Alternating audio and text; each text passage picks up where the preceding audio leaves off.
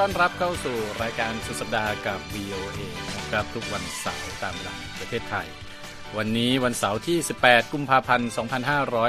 2566 มีผมทรงพจน์ สุภาผล และคุณนพรัตน์ชัยเจริญมงคล ร่วมนำเสนอรายการนะครับ หัวข้อข่าวสำคัญ มีดังนี้ครับเซเลนสกี้ย้ำต่อผู้นำโลกว่ายักษ์โกไลแอดต้องเป็นฝ่ายพ่ายแพ้ยักษ์โกไลแอดคืออะไร เดี๋ยวต้องติดตามนะครับ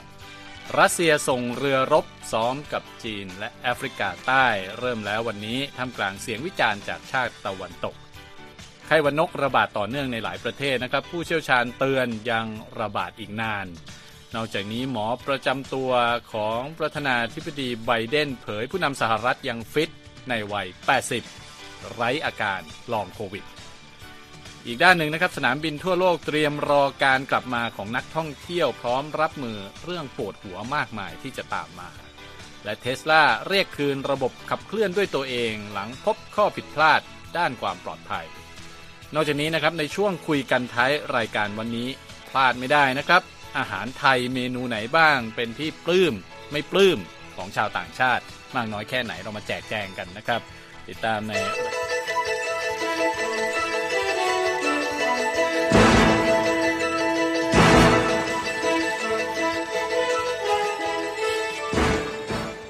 คุณนพรัตน์ครับวันนี้ข่าวโลกที่เราตามกันอยู่ก็คือเรื่องที่ประธานาธิบดีเซเลนสกี้เนี่ยได้ขึ้นไปกล่าวต่อที่ประชุมด้านความมั่นคงที่นครมิวนิกประเทศเยอรมนี สาระสำคัญเห็นว่ามีการพูดถึงเปรียบเปรยนิทานของฝรั่งด้วยยักษ์โกไลแอดเอ่อมีมีอะไรที่น่าสนใจบ้าง คือเออการขึ้นกล่าวปราศรัยต่อที่ประชุมความมั่นคงเอ่อประจำปีที่จะครับขึ้นที่นครมิวนิกนะครับ ชื่อ Munich Security Conference เนี่ยที่เริ่มขึ้นในวันศุกร์จัดเวลาเป็นเวลา3วันเนี่ยเขาบอกเกิดขึ้นเนี่ยหนึ่งสัปดาห์ก่อนครบรอบ1ปีสงครามยูเครนใช่ไหมฮะแล้วก็รู้กันอยู่ก่อนแล้วว่าประธานาธิบดีเซเลนสกี้เนี่ยจะขึ้นกล่าว ทีนี้อย่างที่คุณทรงพจน์พูดก็คือคำพูดที่ถูกยกมาท้ายในงานนี้คือการที่ผู้นำยูเครนเปรียบเทียบตัวเองคือยูเครนเป็นเดวิดและอ่ารัสเซียเป็นโกไลแอดทีนี้สองตัวละครนี้คืออะไร ตอนเด็กเราคงได้ยินมาก่อน มันเป็นนิยายเอ่อนิทานที่มาจากคัมภีร์ไบเบิลฮะเป็นเรื่องครับการเปรียบเทียบเอ่อก็เดวิดเป็นเด็กหนุ่มที่เลี้ยงแกะ ส่วนโกไลแอดเนี่ยเป็นเขาเรียกว่าเป็นยักษ์เลยแล้วกัน ที่อ่าเข้ามาแล้วก็มีการเอ่อท้ากัน ซึ่งคนที่จริงๆแล้วเอ่อเดวิดก็เขามีพี่นะฮะ แต่ว่าเดวิดเด็กสุดแล้วก็เสนอตัวออกไปสู้ และสามารถฆ่าโกไลแอดได้ด้วยการเหวี่ยงหินที่ผูกกับเชือกอยู่เนี่ยเข้าใส่หน้าผากตายในครั้งเดียว ซึ่งเขาบอกอันนั้นมันเป็นอำนาจของพระเจ้านะฮะที่เพราะมีความศรัทธาในพระเจ้าเพราะฉะนั้นโกไลแอดเลยตายทีนี้มาเปรียบเทียบเนี่ยเพราะฉะนั้นทางอ่าเซเลนสกี้ก็เลยพูดอันนี้ยกคำพูดมาแล้วบอกว่าเอิ่ม ตัวเดวิดเนี่ยไม่ได้เอาชนะโกไลแอดได้ด้วยกำลังของการเจรจาพูดคุยก็คือไม่อยากจะพูดบ้างฮะ แต่ด้วยกำลังของการกระทำและห่วงเชื่อก็เริ่มเปรียบเทียบแล้ว แล้วพูดว่ายักษ์โกไลแอดต้องเป็นฝ่ายพ่ายแพ้ก็คือรัสเซียน่าจะเป็นฝ่ายพ่ายแพ้ ซึ่งการประชุมนี้เนี่ยเป็นการประชุมที่มีผู้นำโลก หลายประเทศเข้ามาร่วมรวมทั้งผู้นำกองทัพด้วย เพื่ออ่าถกประเด็นต่างๆ การเรื่องความมั่นคงระหว่างประเทศ หรือว่าความขัดแย้งที่เกิดขึ้นทั่วโลกนะฮะเอ่อในการเปรียบเทียบเรื่องนี้เนี่ยก็เอ่อทางเซนสกี้เนี่ยก็พูดอะไรที่มันเชิงเปรียบเปรยที่แปลไทยอาจจะฟังงงๆ แต่เขาพูดเหมือนกับว่า ถ้ามีความช่วยเหลือจากพันธมิตรเข้ามาเนี่ยยูเครนจะสามารถมีชัยชนะเหนือไม่เพียงแต่ปูติน แต่ปูตินเติม S คือคนที่เหมือนปูตินทั่วโลกได้ และเอ่อเดวิด ซึ่งไม่ใช่มีคนเดียวมีตัว S ด้วยคือเดวิดของโลกเสรี ก็จะทำให้ห่วงเชือกที่บอกว่าผูกเอาไว้แบบฆ่าโกแลตเนี่ยนะแข็งแกร่งขึ้นก็คือถ้ามีการรวมพลังกันขึ้น แล้วบอกว่าถ้าทำงั้นสำเร็จในปีหน้าเนี่ยทุกคนจะมารวมตัวกันที่มิวนิกเพื่อการประชุมด้านความมั่นคงมั่นคง ครั้งแรกหลังสงคราม โดยจะมี ยูเครนที่เป็นอิสระแล้ว และยูเครนที่เป็นอิสระแล้วมาร่วมประชุมด้วย ซึ่งเรื่องนี้เนี่ยก็ถือว่าเป็นสีสันของการปราศรัยนะฮะ แต่สิ่งที่ขาดไม่ได้คือ ประธานาธิบดีเซเลนสกี้ก็ยังขอให้บรรดาชาติพันธมิตรตะวันตกเนี่ยเร่งส่งอาวุธมาให้ตามที่สัญญาเพื่อใช้อ่อต่อสู้กับอ่อรัสเซียเพราะบอกว่า ไม่มีทางเลือกอื่นเลยนอกจากใช้ความรวดเร็ว เพราะความรวดเร็วคือสิ่งที่ชีวิตของจะบอกว่าพวกเราทุกคนพึ่งอยู่ แล้วก็ก่อนเรื่องการประชุมวันนี้นะฮะทางบอริสพิสโตเรียสรัฐมนตรีกลาโหมเยอรมนีก็บอกผู้สื่อข่าวว่า ประเด็นภัยคุกคามจากสงครามในยูเครน และก็สิ่งที่เรียกว่าเป็นความทะเยอทะยานของรัสเซียเนี่ยมันไปไกลกว่าแค่ยูเครน และภูมิภาคอื่นๆ ในยุโรปตะวันออกแล้ว ไปถึงตะวันออกกลาง ไปถึงแอฟริกา ไปถึงอินโดแปซิฟิกด้วย อันนี้ก็เป็นการตอบรับความซีเรียสสถานการณ์นี้นะครับครับก็สานต่อจากที่คุณนพรัตน์พูดนะฮะ ก็ไปไกลกว่าจริง ๆ เพราะว่าตอนนี้ในรัสเซียกำลังเริ่มการซ้อมรบ ไม่รู้กับโกไลแอดตัวอื่นหรือเปล่านะฮะแต่ว่าเป็นการซ้อมรบกับจีน แล้วก็แอฟริกาใต้ เริ่มขึ้นแล้วนะฮะนอกชายฝั่งทางตะวันออกของแอฟริกาใต้ เป็นตัวละครใหม่ที่เพิ่มเข้ามานะครับแอฟริกาใต้ โดยเกิดขึ้นท่ามกลางความกังวลของชาติตะวันตก โดยเฉพาะสหรัฐนั่นเองนะครับเรือรบกอชคอฟของรัสเซีย ซึ่งติดขีปนาวุธความเร็วเหนือเสียงนะฮะเดินทางไปที่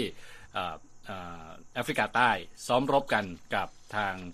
กองทัพเรือของจีนกับแอฟริกาใต้นะครับ เรือลำนี้ที่น่าสนใจคือมีสัญลักษณ์ตัวอักษร Z นะคุณนุพรัตน์ก็คงทราบดี เป็นตัวอักษรสัญลักษณ์ของการสนับสนุนสงครามในยูเครนนะครับติดอยู่ที่ตัวเรือด้วยนะฮะซ้อมรบจะใช้เวลา 10 วันด้วยกันนะครับภายใต้ชื่อโมซีสองนะฮะแน่นอนก็มีนักวิจารณ์ออกมาพูดถึงกรณีนี้มากมายนะครับ ที่พูดกันว่า ทำไมแอฟริกาใต้ต้องเข้าร่วมในการซ้อมรบ มีจะได้ประโยชน์อะไรจากการซ้อมรบครั้งนี้ทั้งที่กองทัพเรือของแอฟริกาใต้ก็ไม่ได้เป็นกองทัพเรือที่ยิ่งใหญ่มากมาย แล้วก็ไม่ได้จะไปรบกับใครนะฮะก็ทำไมจะต้องเป็นการซ้อมรบใครที่ได้ประโยชน์กันแน่ รัสเซียได้ประโยชน์มากกว่าหรือเปล่านะครับ เพราะว่าจะครบรอบหนึ่งปีการรุกรานยูเครนดังนั้นเนี่ยอันนี้อาจจะเป็นโฆษณาชวนเชื่ออย่างหนึ่งของรัสเซียนั่นเป็นคำพูดของ ทางนักวิจารณ์นะครับ นอกจากนี้ก็ยังมีนักวิจารณ์อีกส่วนที่บอกว่าแอฟริกาใต้เนี่ยเป็นประเทศบ้านเกิดของเนลสันแมนเดลานะครับนักต่อสู้เพื่อเสรีภาพ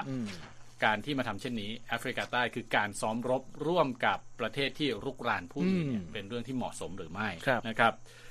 ทางด้านเอกอัครราชทูตยูเครนประจำแอฟริกาใต้นะครับบอกกับ VOA เลยนะฮะบอกว่าขอประนามการซ้อมรบครั้งนี้ ถือเป็นเรื่องที่ไม่สบายใจอย่างยิ่ง ที่แอฟริกาใต้เป็นเจ้าภาพการซ้อมรบกับประเทศที่ก้าวร้าวใช้กำลังทหารต่อประเทศที่สงบ และพยายามลบความเป็นชาติของยูเครน โดยที่น่าสนใจครับคุณนพรัตน์ที่ผ่านมาแอฟริกาใต้เนี่ยแสดงจุดยืนที่ค่อนข้างเป็นกลางกับสงครามยูเครนไม่ไม่เลือกฝ่ายใดฝ่ายหนึ่งนะครับ แต่ว่าการที่มาเป็นเจ้าภาพการซ้อมรบเช่นนี้ ทาง ฝ่ายตรงข้ามทางการเมืองของพรรครัฐบาลของแอฟริกาใต้ก็ออกมาโจมตีนะครับ บอกว่า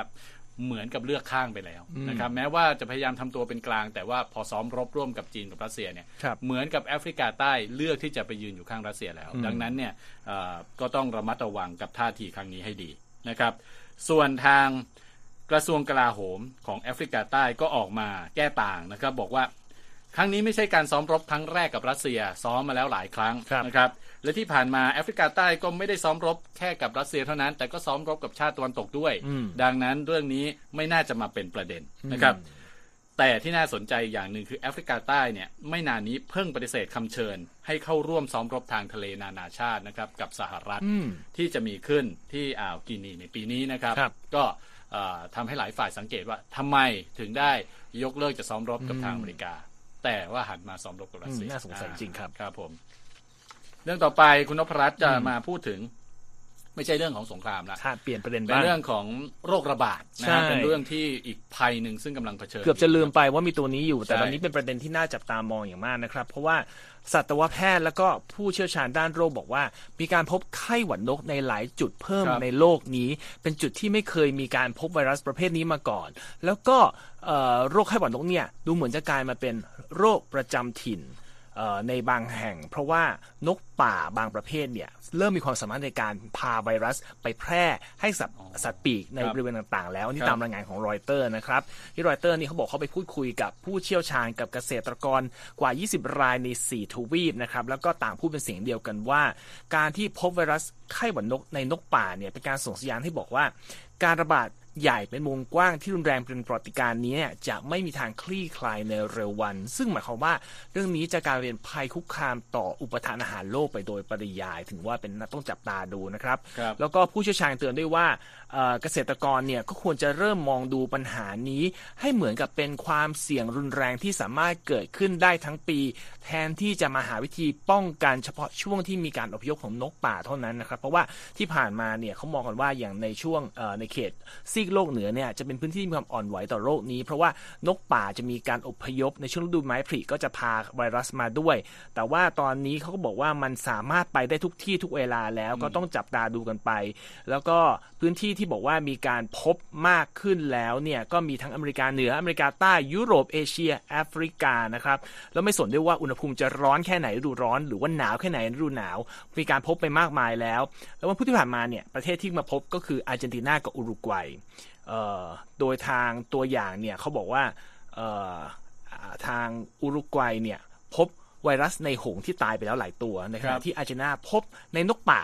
แล้วก็เลยต้องเริ่มจัดการทุกอย่างเลย ผลกระทบอย่างหนึ่งที่เราน่าจะพอรู้สึกไข่แพงขึ้นอ๋อใช่ใช่ใช่ช่งเพราะว่านี้ฟาร์มรู้สึกได้ไก่หลายฟาร์มจะต้องฆ่าฆ่าไก่ไก่ทิ้งเป็นรวมแล้วเขาบอกหลายล้านตัวทั่วโลกแล้วทำให้ปริมาณไข่มันหายไป ก็ถึงบอกว่าเป็นภัยคุกคามต่อเอ่อเอ่อ ความมั่นคงทางอาหารของเราไปแล้ว แล้วก็เอ่อมีข้อสังเกตอย่างหนึ่งคือบอกว่านกน้ำต่างๆเฉพาะเป็ดเนี่ยดันมีความสามารถในการแพร่เชื้อโดยไม่ต้องตาย คือที่ผ่านมาเหมือนกับว่า ถ้าพบเชื้อเนี่ยแปลว่านกมันตายตรวจเจอแล้วมันก็จะแพร่ แต่บอกว่าเป็ดหรือนกที่มันติดน้ำเนี่ยมันสามารถแพร่โดยที่ยังไม่ตายได้ด้วย โดยการผ่านอันฟังเหมือนคนน้ำลายอย่างนี้อืมหรือของเสียที่ถ่ายออกมา หรืออะไรก็ตามที่ออกมาจากตัวได้หมดเลย เพก็ราะฉะนั้นทำให้ตรวจได้ยากขึ้น ใช่เขาบอกว่าวิธีการป้องกันมันก็มีหลายวิธีซึ่งส่วนใหญ่ก็คือจะพยายามกันไม่ให้คนเข้ามาในพื้นที่ฟาร์มนะฮะแล้วไม่ให้ไม่ให้สัตว์ป่าเข้ามาบางทีเขาบอกว่าเกษตรกรเกษตรกรบางคน ใช้วิธีการติดตั้งเครื่องจักรที่ส่งเสียงดังเวลามีนกป่าเข้ามาในพื้นที่ แต่ว่ามันก็แค่เท่านั้นนะฮะคือไม่มาคนจะเข้าไปในฟาร์มก็พยายามไม่เข้าหรือบางที่เนี่ยในอเมริกาเขาบอกว่าให้คนเข้าไปในโรงเลี้ยงเนี่ยอาบน้ำชำระร่างกายหมดก็ยังช่วยไม่ได้ ก็ต้องฆ่าไก่หรือไม่ก็ตายไปแล้วหลายหลายหลายล้านตัวเหมือนกัน ทีนี้ข้อดีคือว่าไข้หวัดนกอย่างที่เรารู้กัน คนติดได้ เพราะไปติดไปไปสัมผัสกับสัตว์ที่ติดไวรัสแต่มันไม่ค่อยเป็นอันตรายจนถึงป่วยหรือว่าเสียชีวิตเท่าไหร่นะฮะแต่ว่าตอนนี้เนี่ยสิ่งต้องจับตาดูเพราะว่านก ป่าที่เป็นตัวแพร่เชื้อเนี่ยสามารถบินไปได้ไกลกว่าที่เคย แล้วก็มีผู้ตั้งข้อสังเกตว่าอาจจะเป็นเรื่องของการเปลี่ยนแปลงของสภาพภูมิอากาศโลกหรือเปล่าที่มีผลกระทบต่อวิถีชีวิตของนกป่า แล้วก็เส้นทางการอพยพก็ทำให้ไวรัสมันไปที่ต่างๆ ได้มากขึ้น ซึ่งเอ่อหลายประเทศในแอฟริเอ่อในอเมริกาใต้เนี่ยก็เพิ่งมาพบเอ่อไข้หวัดนก แต่ว่าประเทศหนึ่งที่กำลังกลัวใหญ่ก็คือบราซิลเขาบอกว่าเป็นประเทศที่ส่งออกเอ่อไก่อันดับต้นๆของโลกยังไม่พบนะฮะแต่ว่าประเทศเพื่อนบ้านอย่างเช่นเอ่อโบลิเวียอุรุกวัยก็เจอไปเรียบร้อยแล้ว หรือสงสัยว่าจะเจออยู่นะฮะ เพราะฉะนั้นตอนนี้ก็เป็นสิ่งที่หลายคนต้องคอยดูว่าไข้หวัดนกจะเอ่อคงต้องอยู่กับเราไปอีกนานละกลายเป็นไข้เป็นเป็นโรคประจำถิ่นอย่างที่เขาบอกแล้ว แล้วก็ต้องหาทางอยู่กับมันให้ได้นะครับ ครับผมก็จากเรื่องของอาโรคภัยสุขภาพไข้เจ็บนกของนก สุขภาพของนก มาที่สุขภาพของท่านผู้นำประธานาธิบดีไบเดนนะครัฮะบซึ่งทุกปีเนี่ยก็จะมีการตรวจ ร่างกายของอืมประธานาธิบดี แล้วก็มีการเปิดเผยออกมาให้สาธารณชนรับทราบนะครัครับบว่าเป็นอย่างไร ซึ่งการตรวจร่างกายของประธานาธิบดีไบเดนเนี่ยเพิ่งทำไปเมื่อคืนวานนี้นะฮะแล้วก็เพิ่งมีการเปิดเผยออกมาเมื่อวานนี้เช่นกันนะครับ แพทย์ประจำตัวของไบเดนนะฮะนายแพทย์เควินออคอนเนอร์เขาบอกว่าไบเดนเนี่ยอายุ 80 ปีแล้วอืมแต่ว่ายังแข็งแรงกระปรี้กระเปร่าดีอืมนะฮะแข็งแรงสำหรับสำหรับการบริหารประเทศอย่างเออประสบความสำเร็จครับนะครับ แล้วก็อืมยังยังทำงานได้ดีทั้งในฐานะประธานาธิบดี ผู้นำฝ่ายบริหารผู้นำแห่งรัฐอืมแล้วก็ผู้บัญชาการสูงสุดของกองทัพนี่เป็นอืมตำแหน่งของไบเดนทั้งหมดนะคครับนอกจากนี้สิ่งที่หลาย ๆ คนกังวลเกี่ยวกับอาการ long COVID เพราะว่าครับไบเดนเนี่ยเคยติดโควิด เมื่ออาปีที่แล้วครัสาบมปีอ่าหมอโอคอนเนอร์บอกว่าหายดีแล้ว ตอนนี้อืมไม่พบสัญญาณของอาการโควิดระยะยาว หรือว่า long COVID ด้วยอืมนะครับ ไบเดนอาออกกำลังกาย 5 วันต่ออืมสัปดาห์นะฮะแล้วก็ไม่ดื่มเครื่องดื่มแอลกอฮอล์ก็ถือว่าเป็นดีกว่าเราอีก ประมาณเป็นนั้นคนที่เอ่อใส่ใจกับสุขภาพพอสมควรครับนะครับ ผลตรวจระบบประสาทของไบเดนนะครับ ก็ไม่มีสัญญาณแสดงของโรคทางระบบประสาท เช่น การอุดตันของเส้นโลหิตที่ไปเลี้ยงสมอง โรคปลอกประสาทเสื่อมแข็งนะครับ โรคพาร์กินสันหรือว่าอาการเสื่อมของเซลล์ประสาทแต่อย่างใดดังนั้นก็มี คนสังเกตบอกว่าท่าเดินของไบเดนค่อนข้างเปลี่ยนไปเมื่อช่วงไม่กี่เดือนที่ผ่านมาเนี่ยเกิดจากอะไร คุณหมอโอคอนเนอร์บอกว่าก็ท่าเดินยังยังไม่เปลี่ยนแปลงจากปีที่แล้ว ก็คืออาจจะมีการท่าเดินของคนสูงอายุนะแข็งทื่อแต่ว่าไม่ได้มีอะไรเปลี่ยนแปลงไปช่วงหนึ่งปีที่ผ่านมานะครับ การเปิดเผยครั้งนี้ก็ออกมาในขณะที่กำลังมีคำถามว่าในที่สุดแล้วประธานาธิบดีไบเดนเนี่ยจะลงสมัครในสมัยที่สองหรือเปล่านะครับ อันนี้ก็อาจจะเป็นเครื่องช่วยสนับสนุนได้อย่างหนึ่งว่าอาจจะยังแข็งแรงเพียงพอที่จะลงสมัครหรือเปล่านะครับ แต่ว่าที่น่าสังเกตคือ ถ้าเกิดว่าลงสมัครจริง และได้รับชัยชนะไบเดนจะมีอายุ 86 ปีตอนที่สิ้นสุดวาระหรือว่าสมัยที่สองนะฮะ 86 ปีนี่ก็มากที่สุดในบรรดา ประธานาธิบดีอเมริกันทั้งหมดในประวัติศาสตร์เลย มาดูกันว่าแกจะลงหรือไม่ลงนะครับ ใช่ครับนั่นก็เป็นสรุปข่าวให้ฟังกันช่วงแรกนะครับ เดี๋ยวช่วงต่อไปจะมีเรื่องทั้งเรื่องของผลโพเกี่ยวกับคนต่างด้าวนะครับ ผลโพแล้วก็เกี่ยวกับการเดินทางนะครับในช่วงฤดูร้อนแล้วก็เรื่องของเทคโนโลยีครับ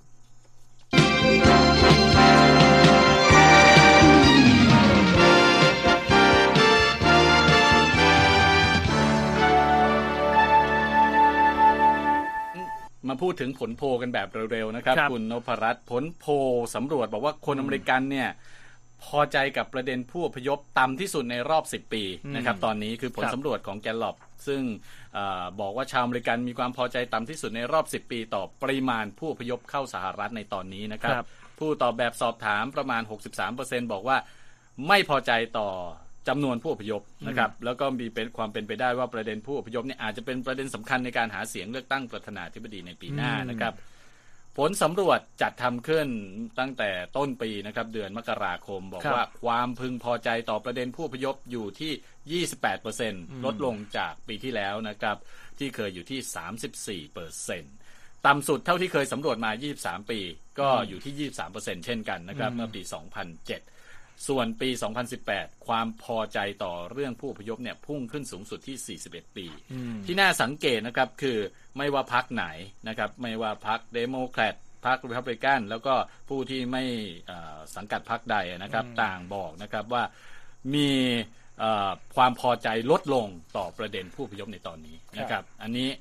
อย่างที่บอกไปก็อาจจะเป็นประเด็นสำคัญในการที่จะมาหาเสียงเลือกตั้งประธานาธิบดีสหรัฐกันในปีหน้าด้วยครับครับอีกเรื่องหนึ่งที่คุณนพรัตน์จะพูดถึงคือเรื่องของการเดินทางในช่วงฤดูร้อนปีนี้หลายคนก็ตั้งเป้าแล้วว่าจะ ไปเที่ยวประเทศไหนประเทศไหน มีข้อมูลอะไรเกี่ยวกับการเดินทางคืออันนี้อาจจะไม่ใช่ไม่ใช่อาจจะไม่ใช่เรื่องของอเมริกาเดียว มันเป็นเรื่องของสนามบินทั่วโลกครับเขามีการประชุมกันในสัปดาห์นี้ของ ACI World นะครับเป็นการประชุม Airports Council International ที่ฝรั่งเศส แล้วมีผู้บริหารสนามสนามบินต่างๆ มาร่วมประชุมกันเขาก็มาพูดบอกว่าในช่วงฤดูร้อนที่จะเกิดขึ้นนี้เป็นช่วงที่ซิกโลกตะวัน ที่โลกเหนือแล้วกันที่ที่มีฤดูร้อนแต่เต็มรูปแบบเนี่ย คนจะเที่ยวกันเยอะขึ้นแบบกว่าที่เคยในช่วงสองสามปีที่ผ่านมา แล้วก็ดีไม่ดีอาจจะเยอะกว่าก่อนเกิดโควิดด้วย หลายฝ่ายก็พยายามเตรียมพร้อมนะฮะด้วยการจ้างคนกลับมาทำงานมากขึ้น เพราะว่าปีที่แล้วเนี่ยเกิดปัญหามากมายเลยตามสนามบิน ไม่สามารถรองรับผู้โดยสารที่กลับมาเริ่มท่องเที่ยวได้ คิวยาวไม่ว่าจะเป็นเรื่องของคิวตรวจเอกสารเดินทาง หรือแม้กระทั่งการตรวจรักษาความปลอดภัยต่าง ๆ ซึ่งแม้จะมีการบอกว่าพยายามเตรียมรียมพร้อมแล้ว แต่เขาบอกว่าก็ต้องเตรียมใจกับปัญหาที่อาจจะเกิดขึ้นจากจำนวนผู้โดยสารในบางจุดที่จะเยอะกว่าก่อนเกิดโควิด ทั้งจะเป็นเรื่องของแถวอาจจะยาวเหมือนเดิมไม่ว่าจะเป็นแถวอะไรก็ตาม กระเป๋าที่รอสูงไม่ว่าจะรอเก็บหรือรอรอส่งไปมากมาย แล้วก็อาจจะเกิดการล่าช้าของเที่ยวบินต่างๆ ด้วย ซึ่งตอนนี้เขาบอกว่าอุตสาหกรรมบินรู้สึกกดดันอย่างมากที่ต้องพยายามปรับเกมให้ให้ให้รับกับเรื่องนี้ได้ แล้วก็มีผู้บริหารของสายการบิน Air France KLM มาบอกกับผู้สื่อข่าวนะบอกว่าอย่างน้อยเขารู้แน่ๆแล้วว่าสนามบินสกิปโปที่เนเธอร์แลนด์เนี่ยจะเป็นสนามบินที่มีจำนวนพนักงานไม่พอภายในเดือนมิถุนายนนี้แน่ ๆ แล้วก็อย่างสิ่งที่ต้องยอมรับคือภาวะขาดแคลนแรงงานยังเกิดขึ้นอยู่ทั่วไป โดยเฉพาะตามสนามบินต่างๆ อีกประเด็นหนึ่งคือเรื่องของการประท้วงหยุดงาน เพราะว่าที่สหรัฐไม่เคยไม่เคยดีเท่าไหร่นะแต่ว่ายุโรปมีประจำนะอย่างวันเนี้ยวันวันศุกร์ที่ 17 กุมภาพันธ์เนี่ยมีการประท้วงหยุดงาน 24 ชั่วโมง ของพนักงานที่สนามบินเจ็ดแห่งในเยอรมนีเรียกร้องการปรับขึ้นค่าแรง ซึ่งเขาบอกว่าน่าจะกระทบการเดินทางของผู้โดยสารประมาณ3 0 0 0 0 0 คนนะฮะ ในขณะเดียวกันบอกว่าตัวแทนที่มาเจรจาบอกว่า ถ้านายจ้างไม่ยอมทำตามนี้ เตรียมตัวรับสิ่งที่บอกว่าฤดูร้อนแห่งความโกลาหลได้เลย ฝรั่งเศสเนี่ยเขาก็มีการประท้วงเรื่องบำนาญมาเป็นหลายสัปดาห์แล้ว แล้วก็ขณะการที่อังกฤษเนี่ยเขาบอกจะมีการประท้วงของกองกำลังตระเวนชายแดน ซึ่งจะกระทบการทำงานของสนามบินด้วย ซึ่งในการรายงานของรอยเตอร์เนี่ยเขาบอกว่าการที่บอกสนามบินต่างๆ เริ่มดำเนินการต่างๆ เตรียมพร้อมรับ high season ในช่วงฤดูร้อนแล้ว ซึ่ง ก็เป็นไปได้ว่าจะมีการดำเนินการอย่างอื่นเพิ่มนอกจากการจ้างคนอย่างสคิปโพลที่บอกว่าคนขาดเนี่ยเขาบอกว่าอาจจะมีการ จำกัดจำนวนผู้โดยสารที่เข้ามาใช้บริการสนามบินให้ลดลง 5%ในช่วงเดือนพฤษภาคมเป็นต้นนะฮะ แล้วก็บางสนามบินอย่างเช่นที่แคนาดาบอกจะมีการเปิดออนไลน์ให้จองคิว เข้าแถวตรวจไอ้พวกเอกสารหรือเข้าแถวตรวจล่วงหน้าเลยเออตามเวลาเพื่อตรวจความปลอดภัยก่อนขึ้นเครื่อง จะได้ไม่มาตีกันที่สนามบินเป็นต้น อันนี้ต้องจับตาดูว่ารุ่นน้องที่มาถึงนี้จะโกลาหลหรือเปล่านะครับเพราะทำลายคือใครที่จะเดินทางช่วงฤดูร้อนปีนี้ก็ต้องเตรียมใจใช่ไหม ผมว่าตั้งแต่กลับจากโควิดมาเนี่ยไม่ว่าจะเป็นฤดูไหนเนี่ยก็ควรจะเผื่อไว้เพราะช่วงที่รู้คนเดินทางเยอะ เพราะว่าผมดีมานานแล้วว่าสนามบินแบบว่าคนล้นมาอยู่นอกตึกเที่ยวล้างแค้นใช่ไหมยิ่งกว่าล้างแค้นอีกฮะเมื่อมีโอกาสขอไปทุกที่ที่ไปได้เนี่ยต้องระวังกันนะครับอ่าครับจากเรื่องของอุตสาหกรรมการบินมาที่อุตสาหกรรมรถยนต์บ้างนะครับคุณนพรัตน์เพราะว่าตอนนี้เนี่ยหลาย ๆ คนก็ตื่นเต้นกับรถยนต์ไฟฟ้าที่เมืองไทยก็ตอนนี้ก็ตื่นเต้นกับเทสลากันอยู่นะครับซึ่งกำลังเข้าไปที่เมืองไทยนะครับแต่ว่า คนที่ตื่นเต้นอาจจะต้องชะลอความตื่นเต้นนิดนึง เพราะว่าสำนักงานด้านความปลอดภัยในการจราจรทางหลวงของสหรัฐ เป็นสำนักงานใหญ่ที่ดูแลการจราจร แล้วก็ความปลอดภัยของรถยนต์ทั้งหมดในอเมริกานะครับ NHTSA ประกาศให้เทสลาเนี่ยเรียกคืนรถยนต์เกือบ 363,000 คัน จากปัญหาสำคัญด้วยปัญหาระบบขับเคลื่อนด้วยตัวเองแบบเต็มรูปแบบหรือว่า full self driving นะฮะ ซึ่ง NSTSA เนี่ยเขาบอกเขาทำการตรวจสอบเรื่องนี้มานานนะครับ หลายกรณีด้วยกัน แล้วก็บอกว่าระบบ full self driving ของ Tesla ซึ่งตอนนี้ใช้อยู่ในรถยนต์ประมาณ 400,000คันนะครับรบมีปัญหาด้านความปลอดภัยเมื่อวิ่งผ่านทางแยกขยะอยู่ในขณะอยู่ในช่องทางที่บังคับเลี้ยวนะครับ หรือวิ่งผ่านทางแยกขณะที่ไฟจราจรเป็นสีเหลือง คือไม่หยุดอะวิ่งผ่านไปเลยนะฮะอันนี้เหมือนหลาย ๆ คนเลยนะฮะที่ชอบขับรถอันตราย แล้วก็อาจจะไม่หยุดสนิทขณะเจอป้ายหยุดด้วย อันนี้สำคัญนะครับ นอกจากนี้บางกรณีระบบดังกล่าวยังตอบสนองอย่างไม่เหมาะสมในการจำกัดความเร็วของรถยนต์เวลาเจอให้จำกัดความเร็วคือ speed limit นะครับการตรวจสอบครั้งนี้ถือว่าเป็นครั้งใหญ่นะครับ แล้วก็ครอบคลุมถึงรถยนต์เทสลา Model S Model X รุ่นระหว่างปี 2016 ถึง 2023 โมเดล 3 ระหว่างปี 2017 ถึง 2023 และโมเดล Y ระหว่างปี 2020 ถึง 2023 ก็เกือบทั้งเกือบทุกรุ่นของเทสลานะครับ เรื่องนี้ก็อาจจะต้องติดตามต่อไปว่าในที่สุดแล้วเทสลาจะจะมีท่าทีตอบสนองอย่างไร แต่ว่าการอัปเดตซอฟต์แวร์ก็สามารถทำได้แล้วก็คือการเรียกคืนเนี่ยหมายถึงว่า ให้เทสลาอัปเดตซอฟต์แวร์ใหม่ของรถยนต์เหล่านั้นผ่านทางออนไลน์ ไม่ใช่ว่าเหมือนรถยนต์สมัยก่อนที่ต้องขับรถเข้าไปที่ศูนย์นะฮะอันนี้ก็เป็นการอัปเดตซอฟต์แวร์นั่นเองนะครับคุณผู้ฟังกำลังติดตามสุดสัปดาห์กับ VOA เดี๋ยวสุดท้ายนะฮะเราจะไปคุยกันเรื่องของอาหารไทย ซึ่งก็สัญญาไว้ว่าจะมาพูดถึงว่าอาหารอะไรบ้างที่คนต่างชาติปลื้มหรือไม่ปลื้มนะครับ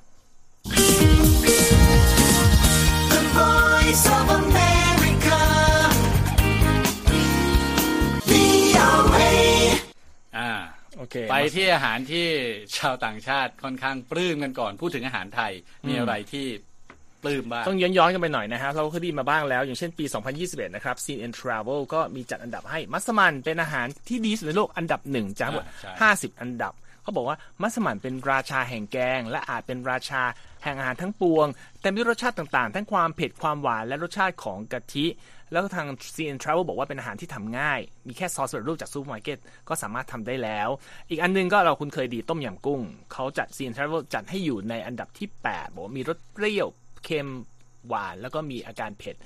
แล้วก็มีส่วนประกอบทั้งกุ้งเห็ดมะเขือเทศตะข่าเอ้ยข่าตะไคร้ใบมะกรูดกะทิ ราคาถูกด้วย แล้วก็จานโปรดของหลายคนส้มตำติดอันดับที่ 46 นะฮะบอกเป็นสลัดชื่อดังที่สุดของไทย รสชาติและความสวยงามเรียบง่าย ก็เทียบกับส้มตำปูและตำปลาร้าเนี่ยก็ทำด้วยการง่ายๆเหมือนกันหมด เพราะนั้นคือก็คือถ้ามีเครื่องปรุงก็น่าจะทำได้กินง่ายเนาะแล้วก็วิธีการหนึ่งที่เราเคยรายงานเหมือนกันว่า พจนานุกรมเคมบริดจ์เคยบรรจุให้คาว่าผัดไทยเนี่ยเป็นคำสากลละ คนเรารู้จักกันหมดละ ไม่สามารถเอาไปใช้ยืมกันใช้ได้ละ ผัดไทยแปลเป็นไทยว่าอาหารไทยที่ประกอบด้วยเส้นก๋วยเตี๋ยวผัดกับไข่ผักเครื่องเทศ บางครั้งอาจจะใช้เนื้อหรืออาหารทะเลได้ แล้วก็เราก็คุ้นเกี่ยวกับกรณีของร้านเจ๊ไฝเนาะที่แบบมีคนก็มิชลินไกด์ไปให้เป็นหนึ่งดาวแล้ว แล้วก็คนก็แห่กันไปทานมากมาย ถึงแม้จะมีประเด็นที่มีคนมาวิจารณ์ว่าเออไม่เห็นสม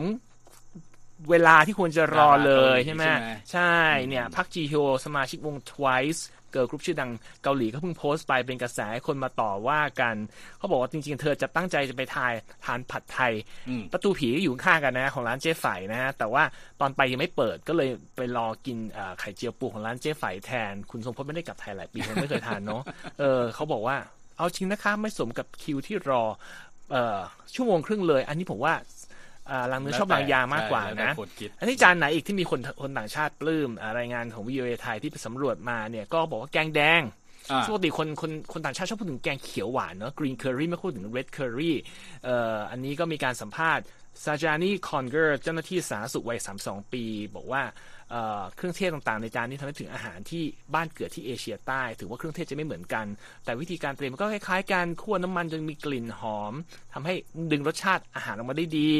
แล้วก็ไปสัมภาษณ์คนหนึ่งชื่อโจอัลวาเรสผู้จัดการด้านวิศวกรรมคลาวอายุ41ปี บอกว่าชอบหมูปิ้ง อันนี้เราคุ้นๆเนาะหลายคนชอบคุณทุกคนก็เอามาจากที่บ้านมันหมักหมูให้ได้ดีย่างให้อร่อยประกอบเครื่องปรุงก็ถูกปากแล้วกินกับข้าวเหนียวด้วยนะ อืมคนเขาชอบทานอย่างนั้น อีกอันหนึ่งซึ่งผมก็เป็นประสบการณ์ว่าคนต่างชาติที่รอบตัวชอบกินมากคือข้าวซอยอ่าแต่ใครพูดผมไม่เคยเห็นมีคนต่างชาติบอกไม่ชอบข้าวข้าวซอยสักคนหนึ่งเลยอะอืม เออส่วนส่วนของแกงกับกะทิเสร็จแล้วก็เส้นข้าวซอยโรยด้วยบะหมี่ทอดกรอบ แล้วก็มีเครื่องเคียงอย่างหอมแดง หรือว่าผักกาดดองและมะนาวถูกปากเกือบทุกคนเลยปรุงเอาเองได้ว่าจะจะจะเผ็ดมากเผ็ดน้อยเปรี้ยวมากเปรี้ยวน้อยเนาะ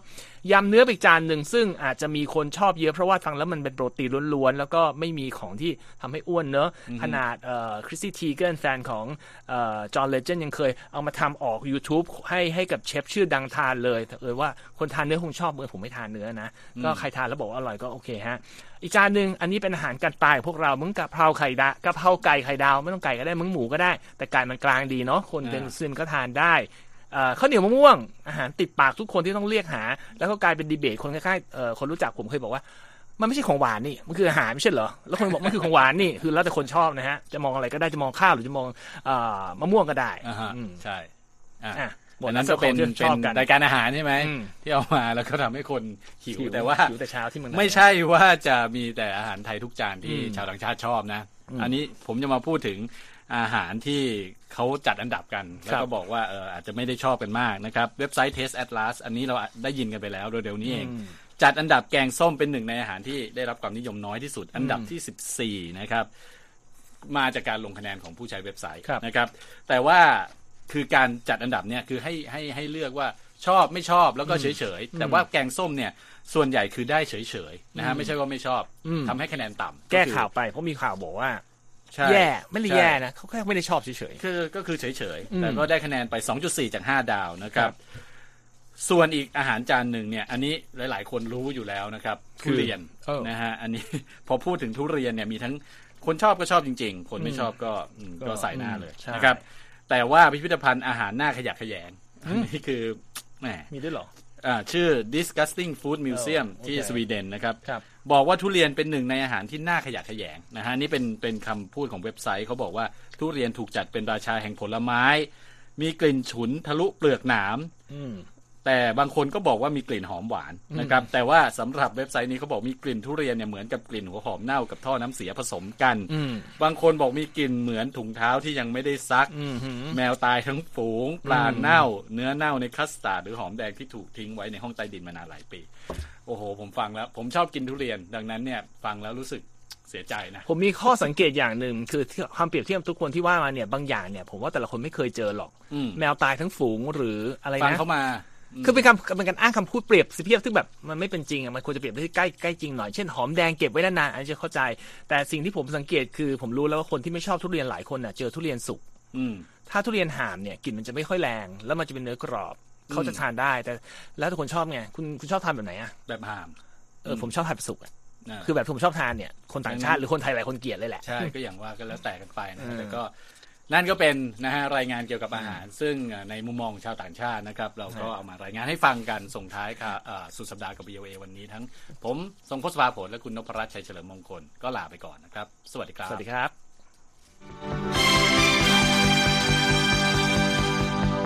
บ